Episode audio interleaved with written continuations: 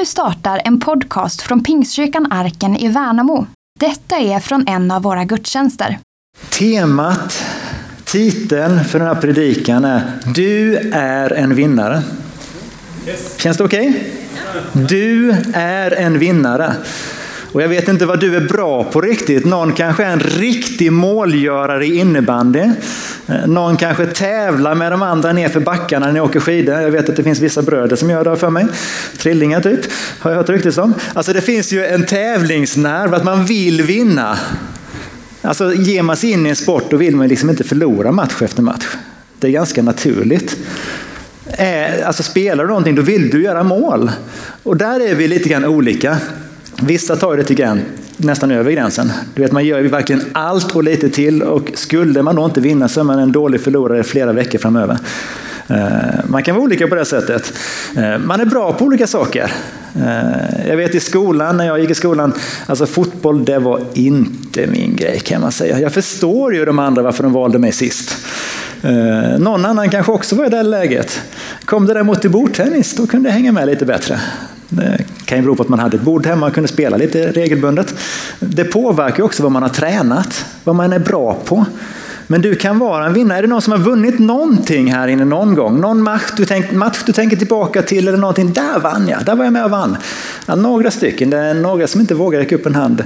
Vi får be för er efteråt sen att ni får vara med om den känslan någon gång. För det är en god känsla att vinna. Eller? Är det någon som tycker det är en god känsla att vinna? Ja, men skönt, Då är inte helt, de är inte helt ute och cyklar på den sidan. Eh, något annat man kan vinna, det är en människas hjärta. Eh, det vet jag när jag blev kär i min nuvarande fru, alltså det gjorde någonting med mig. Det triggade någonting att man ville på något sätt få tag i den här människan. Man gjorde nästan vad som helst, sätta sig i en bil en kväll och åka en 20 mil, det är ingenting bara för att träffas en stund. Eller hur? Bara man får ses en stund. Prata i telefon kan man göra ganska länge. Jag tror vårt rekord landade på åtta timmar ett samtal. Någon som har högre siffra på samtalstid i telefon men någon du gillar? Leder jag? Ah, yes! Ja, men man är ju olika. Men det är ju, en, det är ju liksom, jag skulle nästan säga att den är viktigare än idrottsprestationen. Att få en relation som man kan bygga på sen resten av livet. Ja, så tänker jag. En annan kamp, en annan någonting man vill vinna en kamp. Det som är liksom något slags grundläggande, alltså som framträder i Bibeln också. Den här kampen mellan gott och ont. Där det står liksom en strid på något sätt. Eh, ondskan eh, kan man väl ändå säga att man ser rätt tydligt. Man behöver inte titta på särskilt många nyhetssändningar för att förstå att någonting är sjukt i vår värld.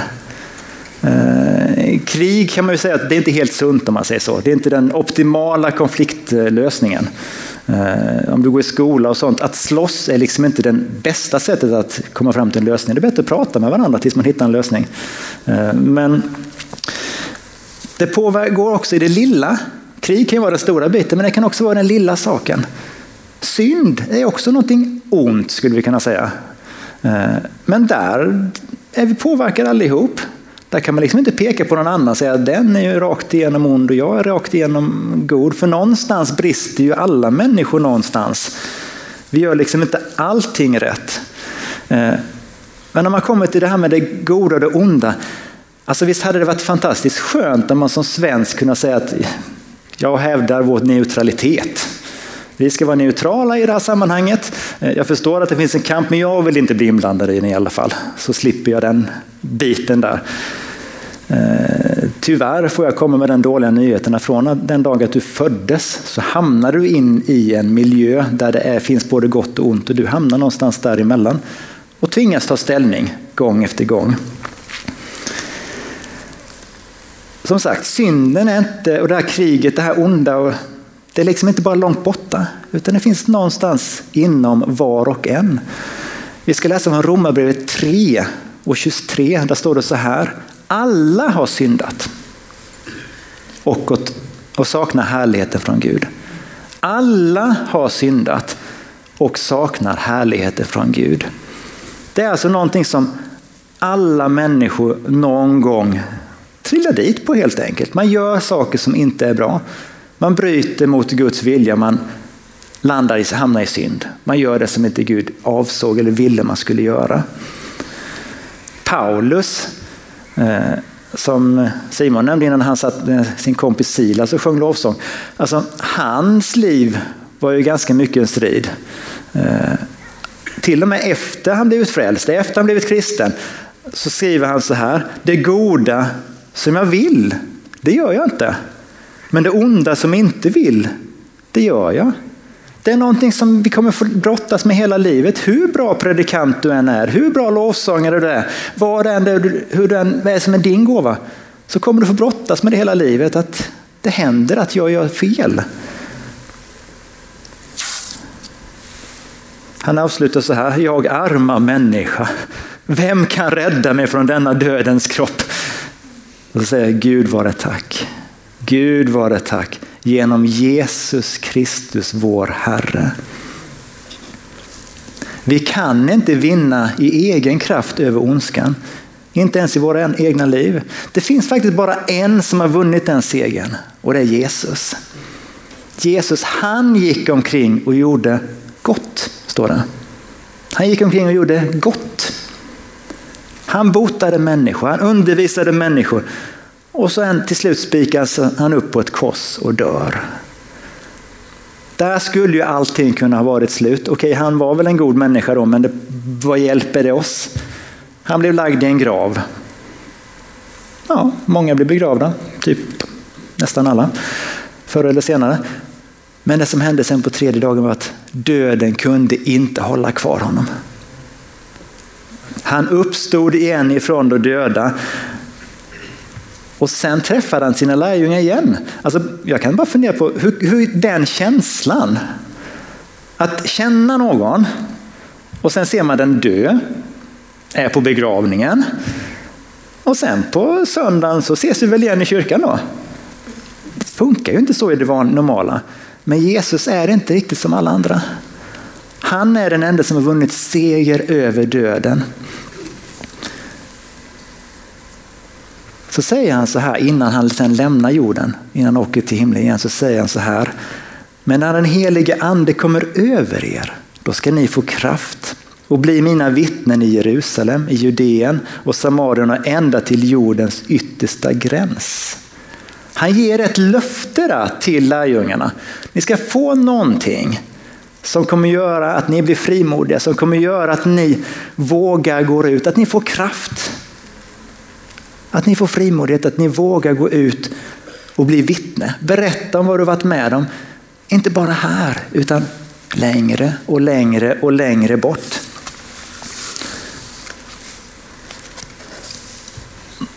man läser Bibeln så kan man någonstans landa och tänka så här, men vad påverkar det här mig egentligen? Var hamnar jag in i den här bilden egentligen? Jag skulle vilja säga så här, från syndafallet så hamnar vi liksom lite grann i fel lag från början lite grann, när vi vuxit upp och när vi har själva syndat. Då lever vi i synden. Då behöver man bli frälst. Man behöver helt enkelt hamna i det andra laget, i det goda laget, i det himmelska laget. Eh, och då kanske någon tänker, ja men när är transferfönstret öppet, ni som vet vad det är? Det finns ju en period när du kan byta lag. Jag är ledsen, men du skrev på ett livstidskontrakt. Så det finns inget sånt automatiskt fönster. Eh, men den goda nyheten, det är att Jesus han har betalt hela lösensumman. Hela summan för dig. Han har betalt allt. Så du kan bara säga till Jesus, kom till mig nu. Nu, vill jag, nu är jag redo, nu vill jag ta det steget, nu vill jag ta det klivet över. För det är nämligen så här att även en liten synd, du kan peka på någon annan och säga att den syndar mycket mer än vad jag har gjort. Ja, det gör den säkert. Men även en liten synd separerar oss från Gud, för Gud är helig.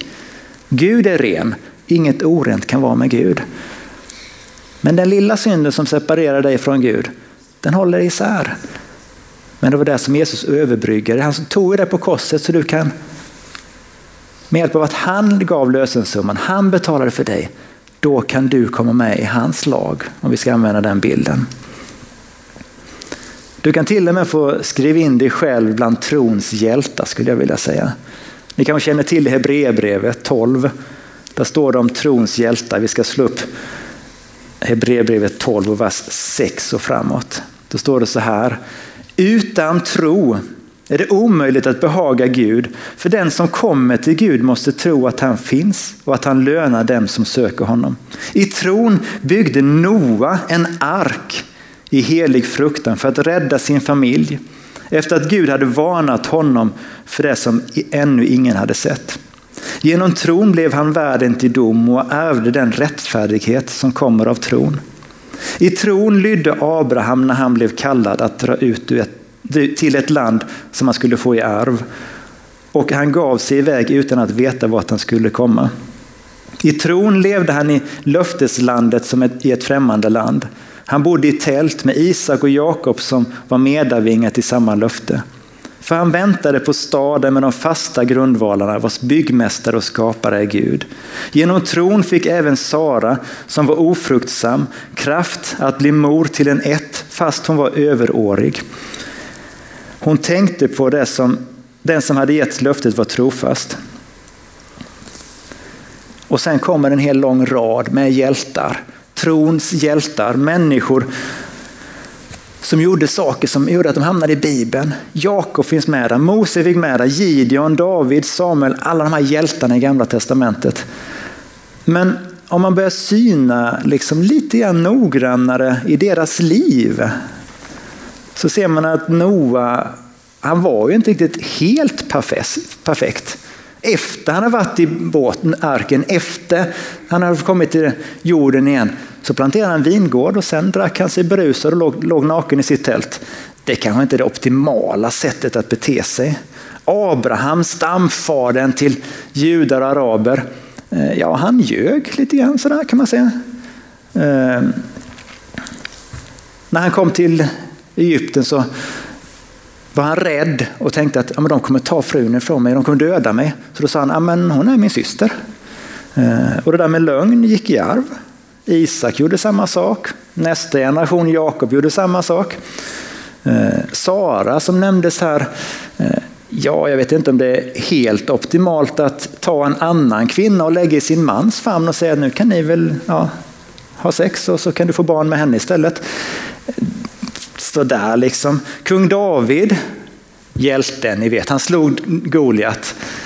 Ja, och sen så kallade han till sig grannfrun och låg med henne, sen skickade iväg hennes man till att låta dödas. Inte helt optimalt beteende. Är det så man blir hjälte i Guds rike? Eller? Nej, alla de här hade behövt stå vid skampålen hela bunten. Om det inte var för ett ord som står med i den här texten. Genom tron förklaras du rättfärdig. För det står ju så att alla har syndat och saknar härligheter från Gud. Men det som står sen också, det är så här.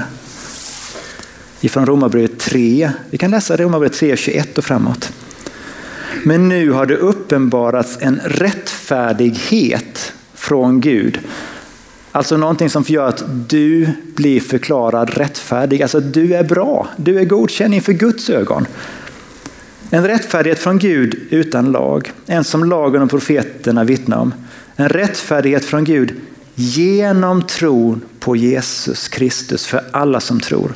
Här är ingen skillnad. Alla har syndat och saknar härligheter från Gud. Och de förklaras rättfärdiga som en gåva av nåd därför att de är friköpta av Jesus Kristus. Du blir en vinnare, inte på grund av vad du själv är eller vad du själv har gjort, utan för att du säger ja till Jesus. Du väljer att börja gå med i hans segertåg. Han har gjort någonting, han har gått före och du kan gå med honom. Han visar vägen. Han är den som liksom kan hjälpa oss igenom livet och inte bara det här livet. Utan den dag det är dags för dig och mig att lämna den här jorden, då vet vi att tack vare att Jesus har gått före och han är den evige så kan han ge dig ett evigt liv.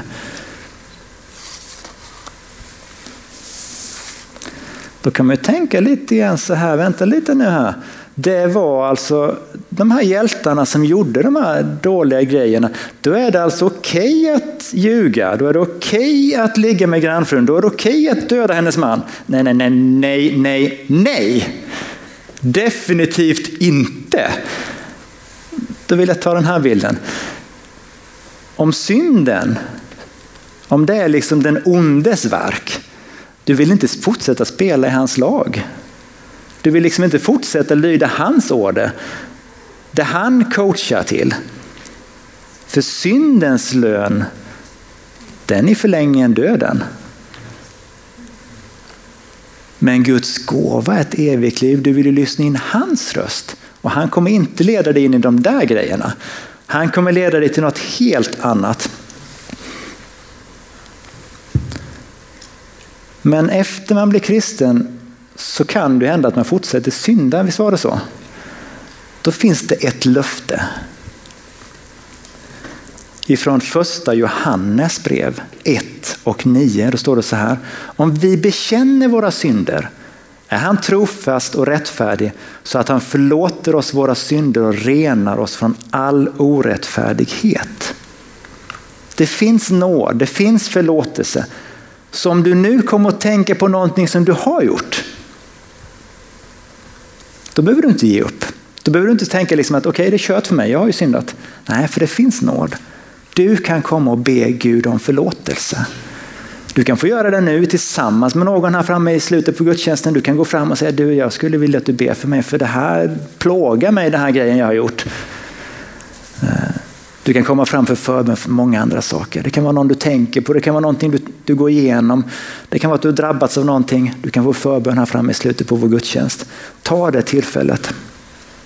Men du som har syndat och sen bett om förlåtelse. Då tycker jag det finns så härligt att Jesus säger till den här kvinnan som säger så här. Inte heller jag dömer dig. Gå och synda inte mer. Från nu och framåt, blicka framåt. Planera inte de där negativa sakerna, planera inte de dåliga sakerna.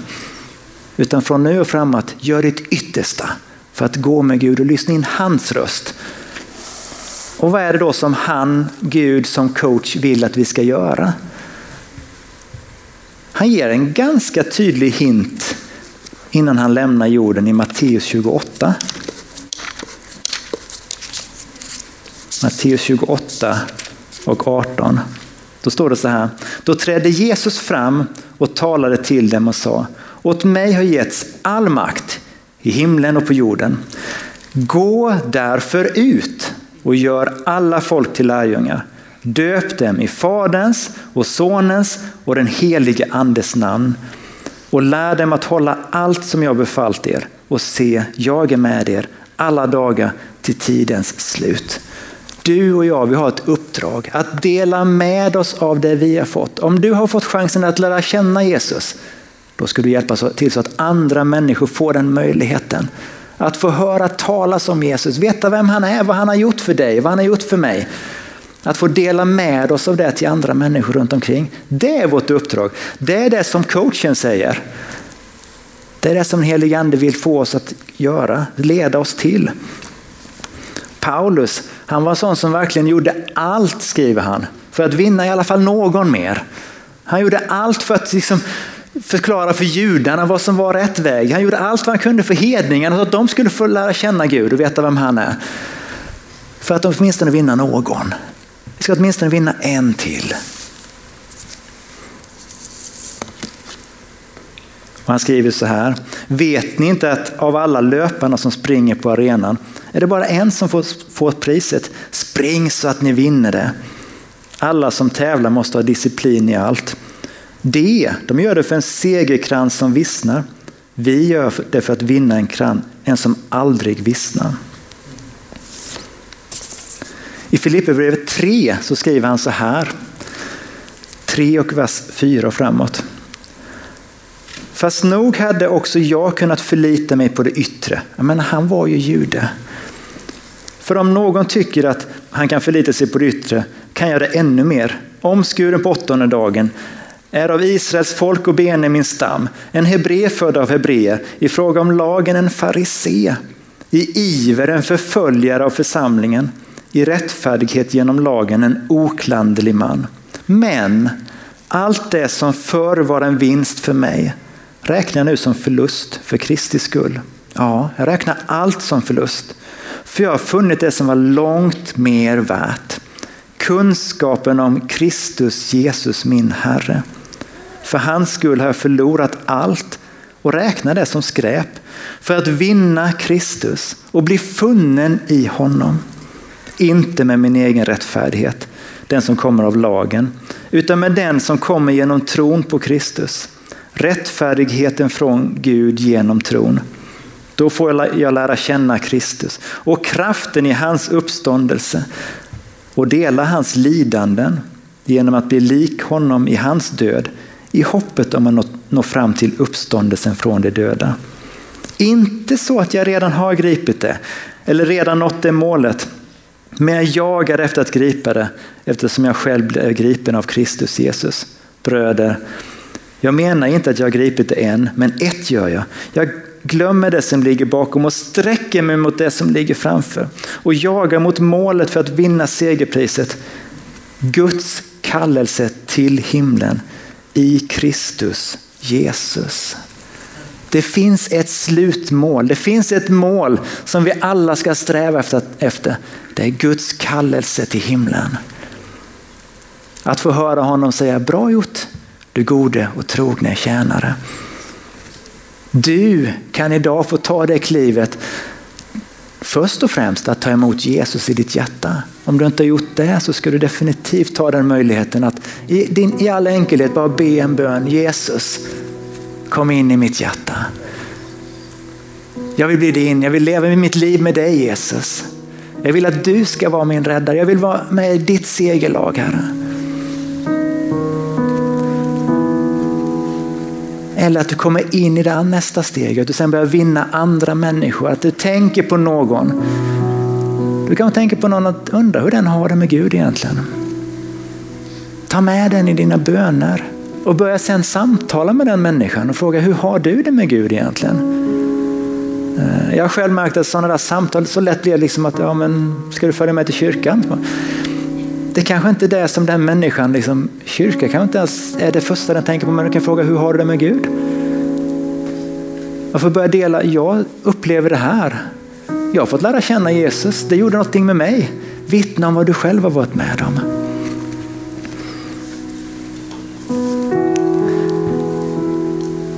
Vi kommer gå in i en stund av lovsång tillsammans men också det, finns det ett fantastiskt tillfälle att få komma fram hit och få förbön på den här sidan. Och jag gillar att vi har det här framme vid dopgraven. Det är på något sätt en plats där jag tänker att det är där man kan få bli döpt om inte man har blivit döpt. Och det är också där man kan få dra sig framåt om man vill att någon ska be tillsammans med dig. Så ta det tillfället om du känner att nu vill jag be tillsammans med någon. Välkommen fram här. Innan vi sjunger så ska jag be en bön för dig också. Tack älskade Gud för var och en som är här inne just nu och tack för var och en som lyssnar där hemma. Tack för att du Jesus vann segern på Golgata. Du dog, du gav ditt liv för oss. Du gav ditt liv för att vi skulle få ett evigt liv. Jag tackar dig för det. Jag tackar dig för att i dig så finns syndernas förlåtelse. Det där som separerar oss, som håller oss borta från Gud på något sätt. Det kan du rena, det kan du förlåta, det kan du ta bort och återupprätta relation med Gud. Jag ber om din välsignelse över var och en som är här inne och den som lyssnar där hemma. Tala Gud, tala in i tankar, tala in i hjärtat. Kom med din, det där som bultar på insidan när du kallar och vill att vi ska gå fram och få förbön eller någonting sånt. Kom med läkedom till den som är sjuk, Herre. Kom med frimodighet på nytt så att vi vågar dela med oss av vad vi själva upplevt. Att vi inte på något sätt blygs eller blir rädda för att ge vidare det vi har sett, det vi har hört, det vi har upplevt med dig Gud. Utan vi frimodigt vågar ge det vidare till nästa människa vi möter. Och våga tala högt om att du Gud, du finns. Alla människor behöver lära känna dig. Tack för att du är med oss denna vecka som ligger framför. I Jesu namn. Amen, amen. Du har lyssnat till en predikan från Pingstkyrkan Arken i Värnamo. För att komma i kontakt med oss och se vad som händer i vår kyrka kan du gå in på arkenvmo.se